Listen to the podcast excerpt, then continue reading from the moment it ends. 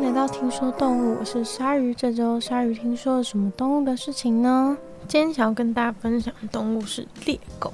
不知道大家对猎狗这个动物有什么特别的印象吗？因为其实我是没有。但是呢，在西方的流行文化当中呢，猎狗是一直被认为是一种很值得鄙视的动物。然后大部分的人其实都不太喜欢它们。那主要原因是因为在流行文化当中呢，似乎就是在好莱坞电影啊，或者是什么迪士尼的《狮子王》啊之类的一些影片里面，都把猎狗塑造成一个很卑鄙的动物。对，就是他们同样是肉食动物，但是好像在那些电影和动画里面呢，都把狮子当成是英勇，然后呢，就是。又很强悍的一个正派的食肉动物，但是猎狗呢却被当成是一个很卑鄙小人的角色，所以因此呢，就是很多人对猎狗的印象都不是很好。不知道听众朋友们各位会不会也有这种想法？不过我自己是因为都不太那没有不太有接触到那些东西，所以没有什么特别想法。然后在那个。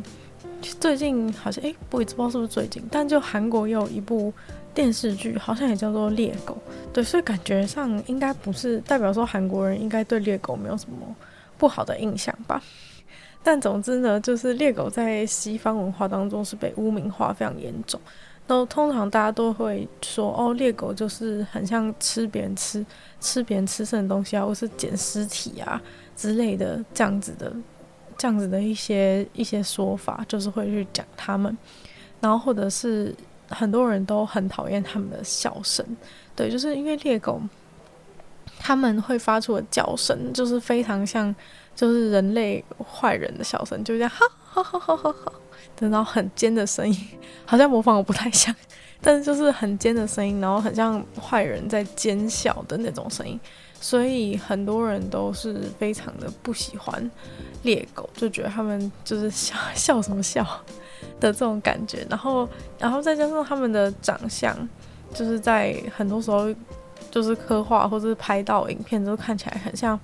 呃，脏脏的啊，或者是全身就是有很残破不堪、受伤很多的影像，猎狗很多的影像。都是会出现这样，所以这就造成很多人就是对他们非常的讨厌，觉得他们是一种肮脏啊，然后又可怕又卑鄙小人的一一种动物。但是今天呢，我们就要来帮这个猎狗去污名化。那今天呢，首先要跟大家解释的第一件事就是关于，就是猎狗呢，他们的笑声到底是为什么会这样子。那猎狗呢？其实他们的这个发出的声音，就是他们当然不是在笑，那就只是他们的叫声，只是他们的叫声呢，听起来就很像在笑这样子，然后又是笑得很笑得很邪恶的感觉。但其实猎狗在发出那种就是大家特别讨厌的那种笑声的时候呢，通常是他们处在一个压力的状态，也就是说呢，可能通常有有同就是同类在霸凌他。或者是呢，他们要准备组织进攻去，组织进攻去，要去攻击一个动物，就是要去猎食的时候，就是都会发出那些声音。他们是在压力的情况之下，就是可能会，不管是叫别人想要不要靠近我，或者是说，哎，我们现在要准备去，要准备去去打猎的这种比较。紧张的气氛之下，他们可能就会发出这些声音，所以就是跟在笑的情况应该是完全相反，就是通常都是处在一个比较比较负面情绪、压力的一个状况下会产生的声音，只是就是被被人类误会，就是说哦，就是怎么一直在笑，然后笑的就是要笑声又很邪恶，这样就很讨厌他们。那他们全身就是常常都是伤痕的一些原因呢，就是跟他们的这个生活。生活习性就是有很大的关系。那很多人都在讲说，世界上最惨最惨的雄性呢，搞不好就是这个猎狗的雄性。对，因为猎狗呢，他们的雄性地位是非常非常的低落的。然后这个猎狗雄性，他们从就是应该是完全不会想，如果你是猎狗雄性的话，你应该每天都很想很都过得非常不顺利，很想死这样子。那原因是呢，就是他们大概他们的好日子大概就只到两岁半，所以你是猎狗雄性的话，你应该完全不想长大，因为你两岁半以后的生活就是几乎都只有痛苦。那原因就是因为猎狗他们都是一群一群的，然后猎狗的重点是他们是母系社会，然后一群一群当中呢，就是会有呃不同的女人，就是有阶级这样子，然后但是呢，所有的雄性都是处都是只要超过两岁半的雄性呢，只要成年雄性一定都是处在所有女性的的地位之下。简单来说呢，就是一个刚出生的、刚出生的一只小雌性猎狗，都比一只成年雄性还要高。就是他们的、他们的这个社会结构就是这样子。所以说，嗯，只有雄性呢，只有在刚出生的时候，就是两岁半以前，就是他还在妈妈的照顾之下的时候，他会跟随妈妈在。就是比较高的地位当中，然后等到他超过两岁半之后呢，他人生永远就是一蹶不振，真的很，我是真的觉得还蛮可怜的。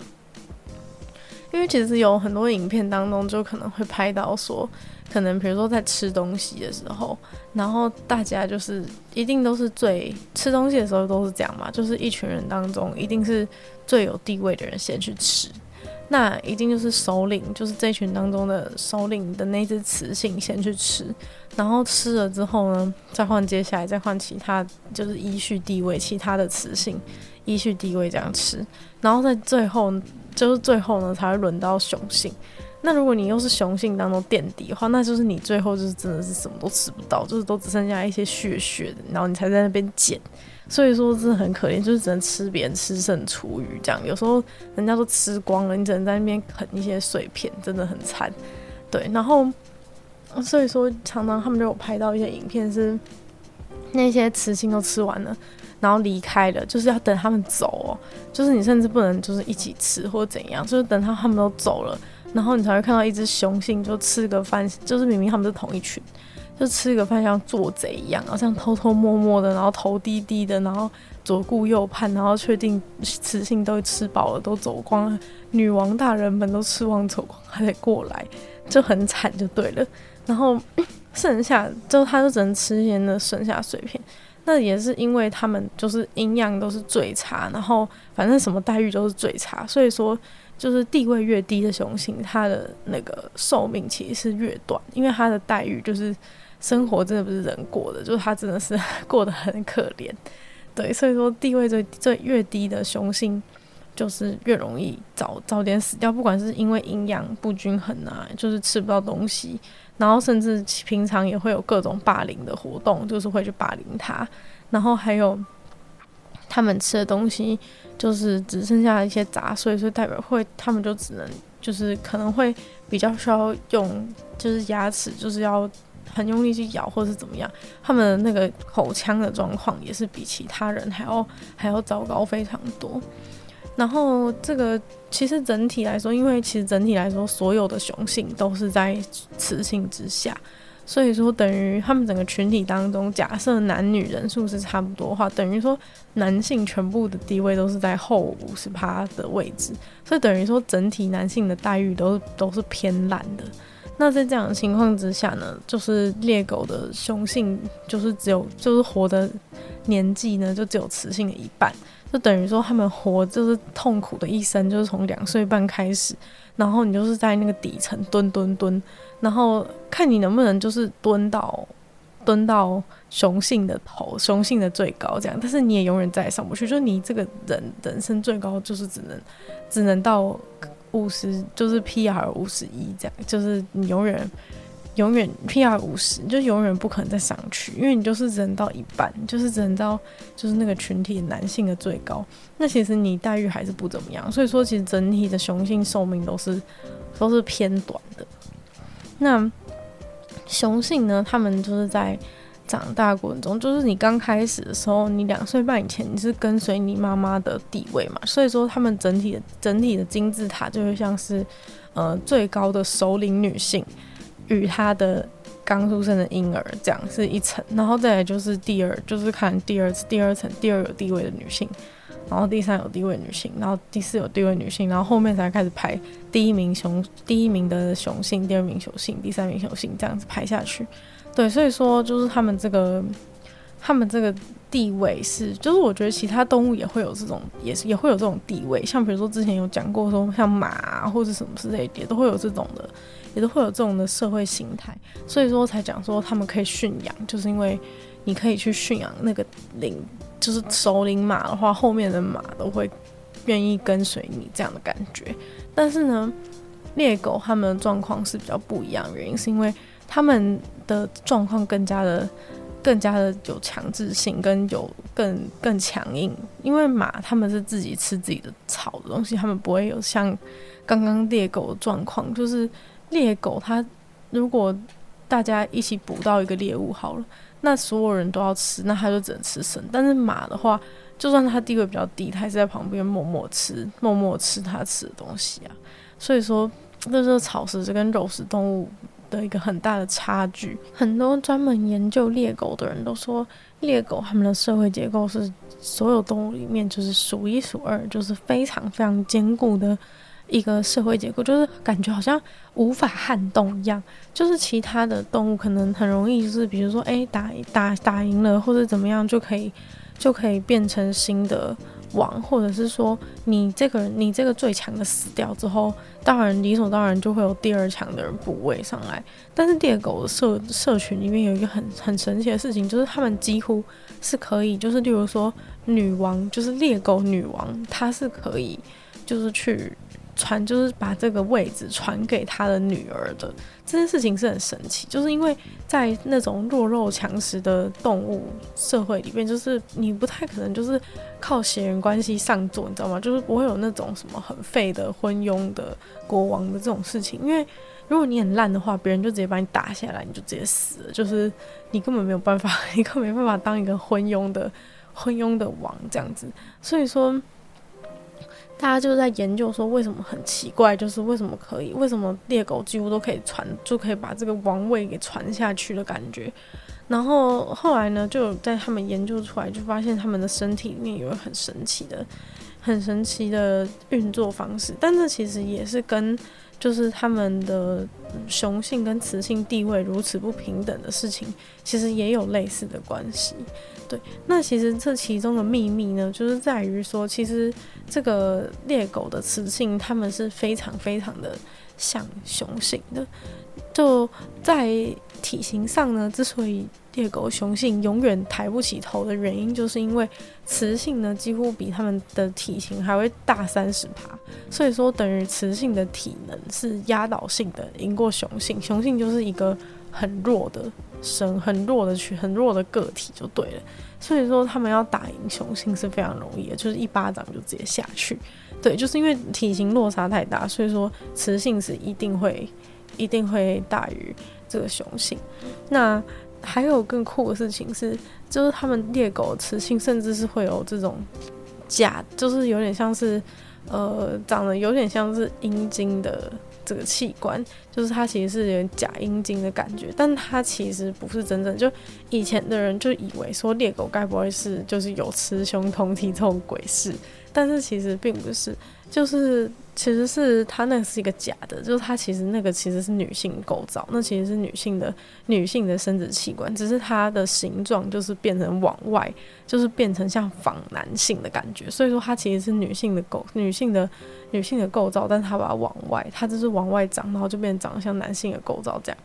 那所以说，就是它雌性，就是猎狗雌性，基本上完全的占有绝对的这绝对的这个地位，就是它除了体型啊，然后连生殖器官的部分都都完全都完全就是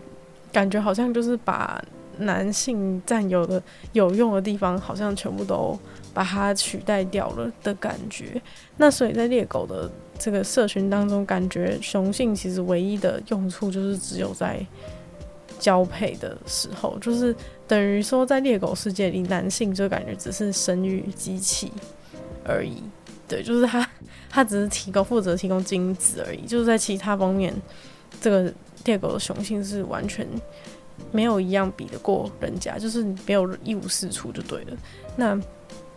这个呢，就是也跟他们身体分泌一些激素有关。就是大家都发现说，这个猎狗的所有雌性，他们都好凶哦。就是尤其是尤其是越地位越高的雌性，它是越凶的。就是。动不动就是直接就是直接暴怒，就是他们脾气什么都是非常非常凶。然后他就去研究他身体的激素。那大家应该知道，就是有类似高固酮这个东西，大家应该都都多少有听过吧？但这个东西其实在男性跟女性的身体都有，但是一般来说，生物上一般来说都是男性的身体会比较多。但是猎狗就是非常神奇，猎狗就是连高固酮都可以。就是原本是一个男性比较多的激素，就是男性比较主有的激素，都可以在猎狗的雌性身上找到比较多。然后甚至还有其他，就是还有其他的一一些激素，就是很多那种激素都是造成很多动物的雄性会比雌性还要更。就是更冲动，然后更暴力的一些激素。其实你看人类也是，就是人类应该也是类似的状况，就是人类的男性会比较冲动，女性会偏向比较不冲动，是跟这些激素都是有关系的。那这个东西呢，在猎狗的雌性上也都是比较多。所以说猎狗就是完全集了所有的，猎狗雌性就是集了所有的，所有就是把那些男性的男性强硬的那些激素全部都掌握于一身。那刚刚讲说为什么能够为什么能够就是传给自己的女儿这件事情，也是跟这个激素有关系。就是说，在他们这个女王女王猎狗，就是在怀孕末期的时候呢，它就会开始大量的分泌，大量的分泌这个很就是这些会让你比较冲动，然后这些男性主有的一些激素。就是会让你非常的凶。那这个激素在她怀孕的末期大量产生的情况之下，这些激素就会影响到她肚子里的这些婴儿。对，那这个小猎狗等于说，这个小猎狗一出生的时候，它就是已经是一个不可一世的公主了。对，就是因为她妈妈已经把那个。就是所有的那个傲人的傲人的气质，还有什么东西都透过这个激素，就是影大大的影响到他。所以这个猎狗女王的女儿一出生就是非常跋扈的。对，那这个女儿就是已经准备好，就是她天生，她就是一个天生的天生的女王。对，那这个事情大家就觉得非常合理，就原来如此。所以说，猎狗女女王的女儿一定都会超凶，因为女王就是在。她出生前已经给她做好女儿要接王位的一个准备，就是给她这些激素，所以女王的女儿会很凶，然后也会成为女王，这件事情就合理了嘛。可是有一件事情就不合理了。那如果你你说，如果她一个肚子里面有不止不止女儿，也有儿子的话，那这样那个儿子不是也会变很凶吗？对，但是结果，但是结果呢？结果不会的原因比较是一个社会。环境影响，这就很像是说，呃，大家都说现在的科学几乎都表明说，其实大部分人类大部分的特质的表现都是基因影响一半，然后后天影响一半，所以等于是说，女儿跟儿子其实可能都被给予了就是这个一半的基因的影响，就是他们都是一个比较跋扈的个性，但是因为他一出生的女儿的被女儿的对待跟儿子对待就是完全不一样，就是女儿就是被完全培养成未来的继承人，就是。见人就打还是怎么样，就是 就是很凶的一个属性，然后就他的这样的行为在成长过程中也一直都一直都是被奖励，但是儿子相对呢就是一直被压榨，就是可能他就是他可能小时候还敢在小时候两岁半以前还在妈妈身边嘛，还敢在那边嚣张，但是 他很快就会受到社会的洗礼。因为就是在他们整个社群当中，雄性地位就是比较低嘛，所以就算他那时候是女王的儿子，就是还是在他生活最幸福的阶段的时候，他也已经可以深刻体会到说，就是那些女生都不甩我，就是 我就是一个被霸凌的对象。对，那他虽然说身为一个女王儿子，然后他迟早也是要面临他就是被压榨的后半生，所以说这个事情就就这样没了。然后再加上就是说，这个他虽然在这个群体中是女王儿子，但是。嗯、就算他是女王儿子，群体里的女性还是都不屑他这个男性，所以说他其实大部分的大部分的猎狗就是在两岁半成熟之后，他们就会离开群体，然后接着他们会过着一一小段孤单的生活，就是会成为一个就是单单身汉，在附近游荡，也就是他们没有没有一个没有一个属于自己的群体，对，因为。就是可能呃，可能是生物学上就是不希望就是同样基因的人一直近亲繁殖啊，所以说其实群体内的女性都会非常排斥，就是这个就是长大后的两岁半以后的这个雄性，虽然说还是有的雄性就是会会选择留下来之类的，但是他的就是受喜要喜爱度就是不不高，那大部分的雄性都选择出走，那他出走之后，接下来他就要再去找一个。找一个群体，但他你以为他找一个群体之后呢，他人生就会幸福快乐吗？当然不会。那原因就是因为呢，他找到一个新的群体之后呢，他又要开始从最最低最低贱的小喽啰开始做起，他又要成为整个群体当中最最烂的一个人，就是他很可怜，他就是要成为整个群体当中最最最低下的一个人。那除非就是你有办法自己往上爬，就比如说你打赢上面的人，然后往上爬，或者是说有新的人加入，因为有更菜的人加入，所以你就变成学长这样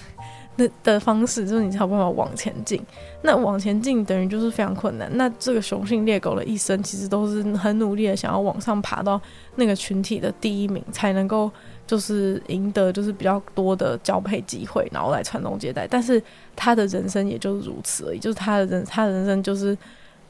最大梦想就是呃多生几个多。多繁衍几个后代再死，就这样而已。因为他的人生也是非常的短的，就是因为雄性待遇都很差。然后在这个恶性的斗争当中，其实雄性就是会一直互相伤害，然后就互相打架，常常就是会有很多那种猎狗，就是自己把自己群体当中的雄性就是咬死啊什么的状况，就是都很常见。所以猎狗的他们的那个。环境是非常凶残的，就是随时竞争非常激烈，然后你你家你那个群体，你要一直努力往是那种力争上游这样子，然后其实我觉得猎狗努力想往上爬，然后有时候就是命运就把你一拳打下去，对，就是有时候你原本觉得你已经已经要往上爬了，然后结果被一群一群其他的猎其他的雄性猎狗。盯上，然后他们就一起集体围殴你，然后把你打死，这样你你的一生可能就这样莫名其妙结束了。所以说，当猎狗雄性真的是真的是超级惨。那假如说你真的想要往上，你真的想在这个阶级制度当中往上爬的话，有哪些方法呢？就是曾经呢就有就有一些就是有一些端动物观察家就发现说，就是他们在发现一个超级大的一个巨蟒。就是在非洲一个超级大只巨蟒，然后身上发出很臭很臭的味道。就是你知道，人类虽然觉得说那个巨蟒看起来超级有趣，但是没有人想过去，没有人想过去研究，因为呢真的太臭，就是臭到没有任何人类就带着 N95 都不想过去这样子，都还闻得到那个臭味。然后结果那时候他们就远远的，就是因为还是觉得很有趣，但是又觉得很臭，不敢过去的时候呢，就出现了一只猎狗。那这个猎狗呢就出现之后，它就跑去那个蛇身上。然后臭得要命哦，然后那个猎狗就跑去那个蛇身上，就是疯狂打滚这样，然后全身都臭味，就是故意把自己弄越臭越好。结果呢，他也没有要吃那个巨蟒，他就把自己弄臭了之后，就回到他的群体里面。那就是这些研究动物人觉得超神奇，说为什么会这样？其实呢，就是他们去把这个身上全身弄弄臭的的方式，其实也是一种他们竞争然后力争上游的一种方法。那原因就是因为，就就是像是人类不是喷香水，就是感觉要象征你社会设计社会地位，就是诶、我可以喷这个 Chanel 香水，因为我很有钱，所以我买起玄鸟香水，也喷玄鸟香水这样。而，其实那个猎狗也是差不多意思，就是其实呢，那个那只那只蟒蛇也不是他打倒的。但是呢，他全身去弄那个蟒蛇臭味回来之后，人家可能就以为说，哇，你把蟒蛇打倒了，你这么勇哦的感觉。然后呢，所以人家就人家就觉得说，哇，你你好强，然后或者说这个是一个我们平常都碰不到的猎物，你竟然你竟然有办法把它弄 弄倒，你有办法打倒这么厉害的猎物，然后呢，你就升等，你就直接升等。你就因为把自己弄丑而升等，就是因为人家感觉到你的厉害，就觉得说，哇，你这个喷神尿香水的有料哦，就把你升等。对，所以说你的社会地位这样稳高。那有的时候不是这个动物的尸体，有的时候呢是一些屎尿或者是呕吐物。所以其实很多人觉得他们恶心，就是这样，就是一下一下就去尸体上面打滚，把自己弄臭，然后一下又去把身上抹大便，然后不然就是。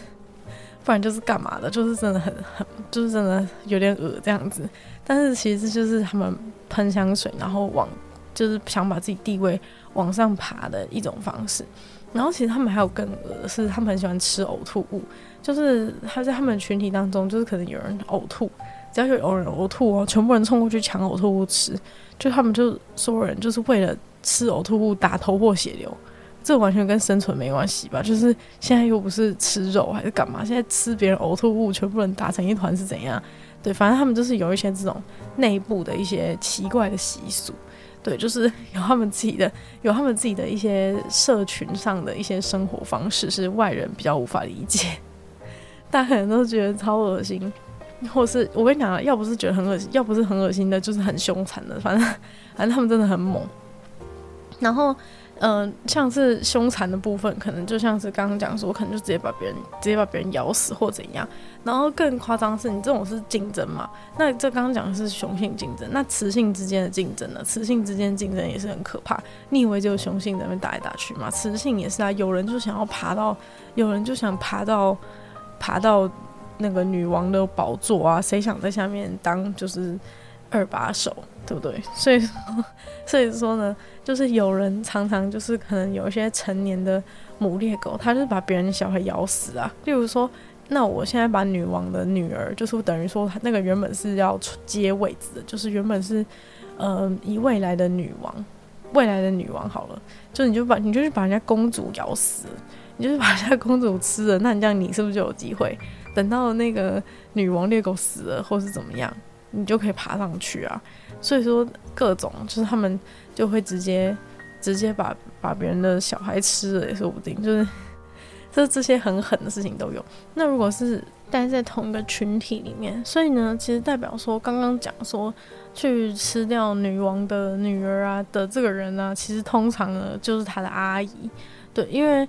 他们这些以后就是女生都会继续留在同个群体当中，等于说这些女生之间都是。有亲缘关系的，那所以说就算是有亲缘关系，也是照照吃照咬不误，就直接把他们咬烂。而且他们很很厉害的是，就是他们不会就是比如说平常大家生活在一起嘛，他不会就是直接把他就是不会说哦大庭广众之下直接把直接把咬死，这他他那他妈妈一定会出来捍卫嘛，但是他就会说哎、就是就是带着侄侄子啊侄女啊去旁边。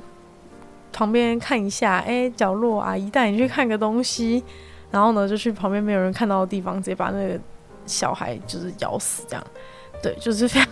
就是他们，我觉得老实说，我真的觉得，虽然人类就是常就是会觉得说，哦，猎狗什么很很卑鄙小人，然后什么。就是觉得他们很坏还是怎样之类的一些一些想法，但是其实我认真也看起来之后，研究了解他们的生态，都是觉得其实猎狗的那种社群关系，你不觉得跟人其实是很像吗？就是为了像人类也是一样的状况，就是各种状态，就是自残、自相残杀，然后耍一些小阴招啊，还是怎么样的，就是很其实还是很类似，就是凭凭什么说猎狗？凭什么说猎狗就是很卑鄙，还是？看不起猎狗还怎样？其实猎狗根本就跟人很像，好不好？就是各种各种行为上都非常的像。不过说大家对它有误会，就是说他他就是都什么吃吃尸体，还是什么偷别人猎物这种事情啊？其实是有一点算误会啊。就是吃尸体这件事情，其实是清除者这个角色，他们虽然确实是清除者，但是。其实他们的食物当中，九十趴都是属于自己打猎来的，就是他们其实九十趴的时候都是自己堂堂正正猎来的，就是可能只有十趴的时候是捡别人猎物，或是或是刚好那边有死掉动物，就是可以去吃这样子。所以说这个部分算是对他们蛮大误会。那他们在打猎能力上也是非常强的，虽然说他们其实是就是很小的。体型算是食肉动物当中最小的一颗，哺乳动物纲当中最小的一颗，就是这个猎狗科，算是体型比较小的。但是其实他们的这个狩猎能力还是很强。他们这种一群一群猎狗，就是其实会很多人觉得有点像犬科，就有点像狼的原因也是类似，就是他们会。他们的那种打猎方式就是有点类似，但他们虽然体型很小，但是其实他们跟狮子完全是世仇，就是可以就是狮子就是会狮子跟他们之间就是互相非常讨厌。就是可能狮子假设啊，如果能够看到一只落单的小猎狗的话，它绝对是不管它现在体力什么状况，有没有需要吃东西，不管二话不说，直接去把那弄死。因为他们两个两种生物就是完全世仇，就是他们每次都都在抢猎物，就是等于是说，就是他们会抢猎物，就代表说，其实猎狗跟狮子是可以是可以平起平坐，但是。就是在我们的印象当中都觉得哦，狮子就是最猛什么之类的，就是完全没有没有把猎狗这个生物放成就是当成一回事，就觉得他们只是一个一个那种三流角色，但其实完全不是，就是尤其是猎狗，它们的牙齿是非常猛的，它们的咬合力跟狮子是完全一样大。在嘴巴上面，它们的咬合力是完全跟狮子一样大，但是它们它们体型虽然比较小，头也比较小，但它牙齿超级超级大，牙齿超大，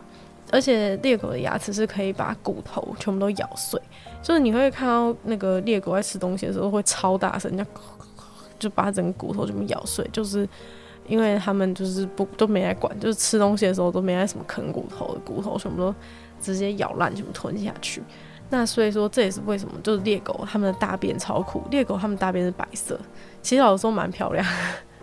老实说蛮漂亮的。猎狗大便是白色，而且猎狗的大便就是因为它们吃很多骨头的关系，所以说那个它们的大便的营养是非常丰富。就是那个猎狗大便比比别人的大便就是更适合拿来种。种田就是它可以拿，完全可以拿来当肥料，就是比其他人的大便都要好很多，因为它吃，它直接把整个骨头吃下去，完全完全营养全部都非常丰富，而且还帮你免费做成肥料。你想想看，你一整个骨头埋到土里面多难种啊！就是它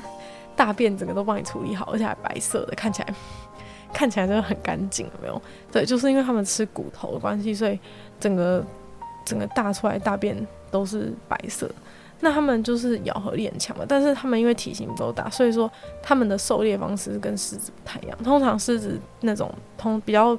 比较厉害的这种，大家觉得比较厉害的这种动物，吃东西就是可能就是会去把猎物的脖子咬紧，就让它窒息，可能就是把它弄死，然后再开始大家开始吃这样子。但是呢，猎狗的狩猎方式完全不是，因为他们的身体的全身力量没有狮子那么大。但是他们就是唯一强的，就是他们的嘴巴嘛，就是他们牙齿，所以说他们没有办法，可能独自无法扳倒一些大型草食动物，而且很多草食动物的体型都长得比他们大。像我前几天就看到一个长颈鹿直接把一个猎狗踩在地上的影片，就是因为长颈鹿就是超大只，然后那个猎狗在它旁边看起来就像一只小小的、小小的仓鼠一样，它就是直接用脚直接把它直接把它踩过去，长颈鹿超狠。对，所以说他们体型上是不太可能就是直接把动物弄死，所以他们常常都会在动物还活着的时候，就是一直吃它。这样，就是他们猎狗的狩猎标准，就是说，只要这个对方没有没有还手之地的话，我们就是可以开始吃了。所以他们从来都不会把动物弄死，因为他们也没有那个能力，就是多余的力气去把动物直接弄死。就是他们就是直接瞄准，通常都是直接瞄准它的侧腹部。那侧腹部的重点在哪呢？就是你直接把侧腹部直接开一个洞，就是你牙齿很有力嘛，你直接把侧腹部开个洞，挖一个超大的洞，那你就直接把他们，你就看到他们很在很像那个消防队员在拉那个水管一样，他就是把里面的肠子这样一直抽抽抽抽抽吧，一直拉拉拉，全部把它拉出来。那这个动物就是超惨，因为呢，它就是在活着，你知道吗？它就是在活着的状况之下。然后肠子就肠子啊，中里面身体里面器官全部被拉出来，对，那这个情况他当然没办法还手，只是他就是活着，然后很痛苦的就是死去，对，因为猎狗也没有办没有能力把它一一就是用一就是一刀毙命之类的一些方法，没有办法让他没有能力让他快点死，那所以他就是只能在活着的情况之下被猎狗活活的活活的弄死这样子，但是。嗯、很多人都觉得说这样感觉很残忍或什么，但是就是也没什么，就是他他也不是故意的，他只是因为他没有能力，他没有能力把那个动物掐死，所以他只能用这种方式来去狩猎。这样，只是说呢，狮子是完全把他们当成是一个强强力的竞争对手，就是通常呢，假设很常常有时候就是一大群猎狗跟狮子在旁边，诶、他们找到一个猎物想要去猎，然后大家都不动声色，大家都不动，就是 大家都在等说看谁先去动。因为你知道很有可能就是你先去攻击，然后结果你就被后面捅一刀，就是这个很危险。所以说，狮子跟猎狗他们通常都是诶、在旁边看说，诶谁谁忍不住谁先上的这种感觉。那猎狗虽然它们长得像狗，然后行为举止之上也大家都觉得很像狗，例如说一群啊一群一起狩猎的方式等等都觉得很像狗。但是其实猎狗它们是猎狗科，但是是属于比较靠近猫的，就是它们跟猫的血缘关系是相近很多，对，所以说这个不能把。就是猎狗其实很多像在粪便的处理上啊之类的气味标记啊、梳理毛发之类的排便习惯、交配跟亲代的行为都是跟猫科动物比较一致。那会会很像狗的原因，其实是比较趋同演化的一些方式，就是它们跟狗是没有血缘关系，但是就是在演化过程中，它们衍生产生出了像狗一样的类似习性。所以说，其实完全跟狗完全没有关系，就只是中文名称叫做猎狗，但它其实是比较靠近猫科的。对，那其实那个猎狗，你仔细看它的脸画，其实它也真的没有那么像狗啊。我觉得应该是远远的时候会觉得有比较像一点，但是在演化的过程中，确实有更像狗类的，就是 更像狗的猎狗，叫做类类狗猎狗。好难念，类狗猎狗的的的这种动物，对，只是说它现在已经已经在一百五十万年前就灭绝。那现在的这一种，现在大家常看到这，现在大家看到的这这种是属于碎骨猎狗，就是说它们最大的特征就是他们刚刚提到这个牙齿的部分。那猎狗虽然他们感觉非常的恐怖，非常的凶狠。但是其实猎狗除了像刚刚他们的大便其实很适合拿来堆肥之类之之外呢，就是其实还是有很多人是敢跟猎狗互动的哟，就是在野外，就是野生动物，不是说养的，就是野生动物还是有人，就是像在非洲啊，有一些有一些小镇，他们的一那种类似城池的地方，就是可能甚至会挖一个挖一些低矮的洞，就是专门让猎狗进来。那专门让猎狗进来不是很危险吗？那你说整个整个城镇里的人都每天都猎狗那边走来走去，多可怕！但其实是这些猎狗呢，可以帮助这些帮助把这些粪便，帮助他们把他们粪便吃掉或者怎样，反正总之他就他们会吃屎，所以说就是人类的屎，就是他们可以帮忙清掉。那等于说我们这个这个城镇，就算我们没有。没有污水下水道，就是其实很多以前会疾病会流行，都是因为没有污水下水道，然后有人有人大便，然后大便里有细菌，就一直互相传染嘛，就是粪口传染，各种就是这样子。那在这种地方的话，猎狗都把那些那些大便屎啊，就是厨余之类的，全部都吃光，哇，那我们的我们的小镇就好干净哦。所以说，其实这些非洲人是会跟猎狗互相合作的。那他就会喂给他们喂食，就给他们吃。当然要给他们吃够够好吃一点的东西，不然就是他们也不是傻子。就是所以说，你给他吃，你给他吃东西，他们就等于是一个合作关系，就等于他们来当他当他清道夫，帮他清道夫，帮忙清清粪便啊，然后清清除鱼之类的各种状况。所以你看到一些。非洲人就是都敢直接拿手拿，像喂狗一样，手拿着东西给猎狗吃，甚至还有那种嘴巴咬，像吃 Pocky 那样子，就是 两个人就是嘴巴里的食物，猎狗跟你一起分一口，反正就很猛，就对了。对，那你这时候就想说，那这个猎狗它吃的那些，如果假如说有毒的话，那猎狗吃的不会怎么样吗？确实，猎狗吃的不会怎么样，这就是猎狗真正厉害的地方。猎狗呢，甚至可以被称为是，就是可以足以封为是那个传染病的终结者，就是它真的可以说是传染病终结者，因为他们有多厉害，就是他们身体几乎不会受到任何就是那种大家很害怕的，不管是什么狂犬病啊，还是什么之类，就你各种你想象到那种那些传染病，或是腐肉里面不是都会滋生一些细菌嘛，就是会。很容易造成人感染就死亡，这种大部分的动物都很怕，但猎狗就是完全不怕。反正他们就是在演化，演化的结果让他们非常非常的强。就是这些东西呢，吃到它肚子里，这东西就没了。这就很像说，有时候你发生一个传染病，然后大家就哦很害怕他的尸体，像当初 COVID 的时候，不是大家很害怕它尸体，哦摸到就被感染什么之类的，就大家就很怕嘛，所以赶快拿焚化炉，就是把那些尸体全部烧掉。但是如果你有猎狗的话呢，这个事情就不一样，就你只要请猎狗把那些感染病毒的、感染病的那些那些尸体全部吃光的话，哇，那这个病毒瞬间从世界上人间蒸发，哎，所以说这个。猎狗根本就是传染病终结者，反正就发生什么狂犬病，那些什么尸体就全部给猎狗吃掉。猎狗就是据说每就是在一个研究当中，他们在短时间内几个月就发现，就是猎狗把那些传染病的尸体吃掉。就比如说有农场，然后就感染一些，比如说猪瘟还是干嘛的，就把那个全部给猎狗吃，